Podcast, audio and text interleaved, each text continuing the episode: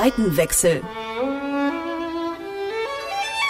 Detektor FM entdeckt Klassik. Mit Gregor Schenk. Präsentiert vom Gewandhaus zu Leipzig.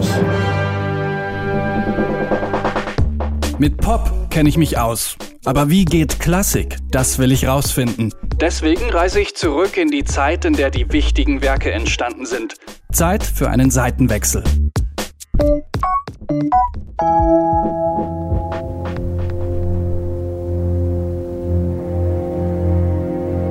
Es ist das Jahr 1861. In Amerika bricht der Bürgerkrieg aus, in Europa wird Wilhelm I. neuer König von Preußen. Die Kultur dieser Zeit ist geprägt von Bildungsbürgern. Einer davon ist der 27-jährige Johannes Brahms.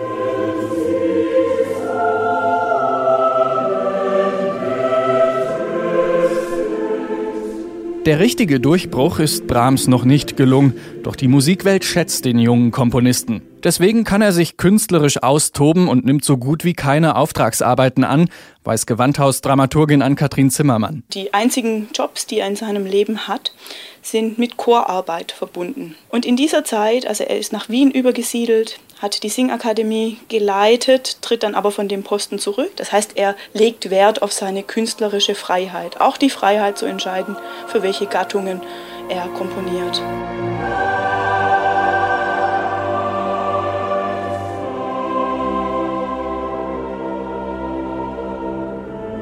Brahms entscheidet sich 1861 für das Requiem, die Vertonung der katholischen Totenmesse. Doch der Protestant Brahms will mit neuen Ideen und neuen Texten an das Werk gehen. Requiem-Vertonungen nehmen normalerweise den lateinischen Text der Totenmesse. Brahms wählt eben nicht diesen gewöhnlichen lateinischen Text als Grundlage für sein Requiem, sondern stellt selber einen Text zusammen, einen Text aus Bibelworten, der eigentlich mit der Liturgie der Totenmesse nur am Rande zu tun hat, der auch ganz unterschiedliche, ganz andere Schwerpunkte setzt und der eben bewusst diesen liturgischen, traditionell überlieferten lateinischen Text umgeht. Ein deutsches Requiem, das gab es zuvor noch nie. Und Brahms experimentiert nicht nur mit der Form, auch mit dem Inhalt. Statt der sonst üblichen Trauer und Verzweiflung geht es in Brahms Requiem um Hoffnung und Zuversicht.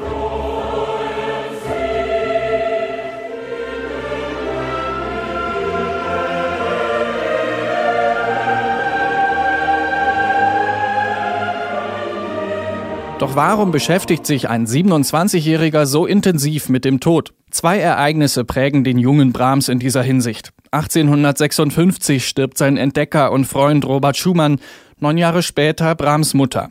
Ausgangspunkte für ein Requiem, das Trost spenden soll. Wenn man natürlich so als junger Mensch mit dem Tod konfrontiert ist, sucht man vielleicht eher das Tröstliche, das darüber hinausweisende und weniger die Szenarien eines Fegefeuers oder einer Hölle oder einer Strafe. Das ist ein Werk, das eher darüber hinweg helfen soll, über den Tod hinweg trösten soll und weniger Schrecken vor dem Tod verbreiten.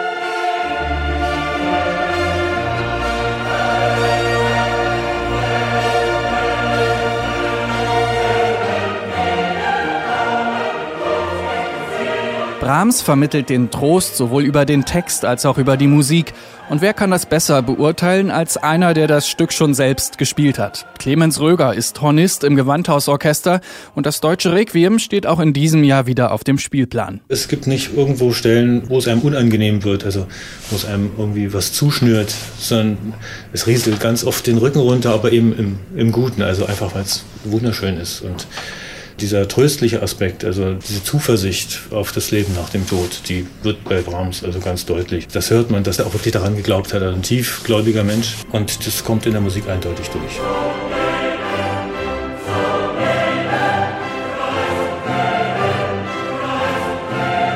Leipzig im Februar 1869. Das deutsche Requiem wird im Gewandhaus erstmals komplett aufgeführt. Das Werk sollte der Durchbruch werden für Johannes Brahms und eins seiner populärsten Werke. Am kommenden Wochenende wird es wieder im Gewandhaus gespielt. Der Rahmen diesmal die Audio Invasion, bei der Klassik und Pop aufeinandertreffen. An einem Abend in einem Konzerthaus. Und auch wenn mittlerweile fast 150 Jahre seit der Uraufführung vergangen sind, berührt Brahms Requiem noch immer.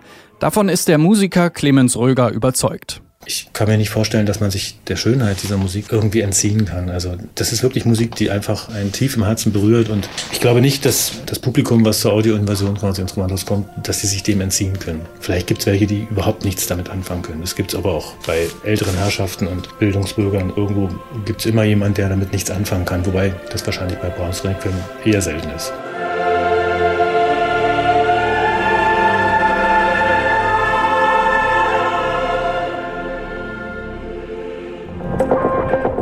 Seitenwechsel. Detektor FM entdeckt Klassik. Mit Gregor Schenk. Präsentiert vom Gewandhaus zu Leipzig.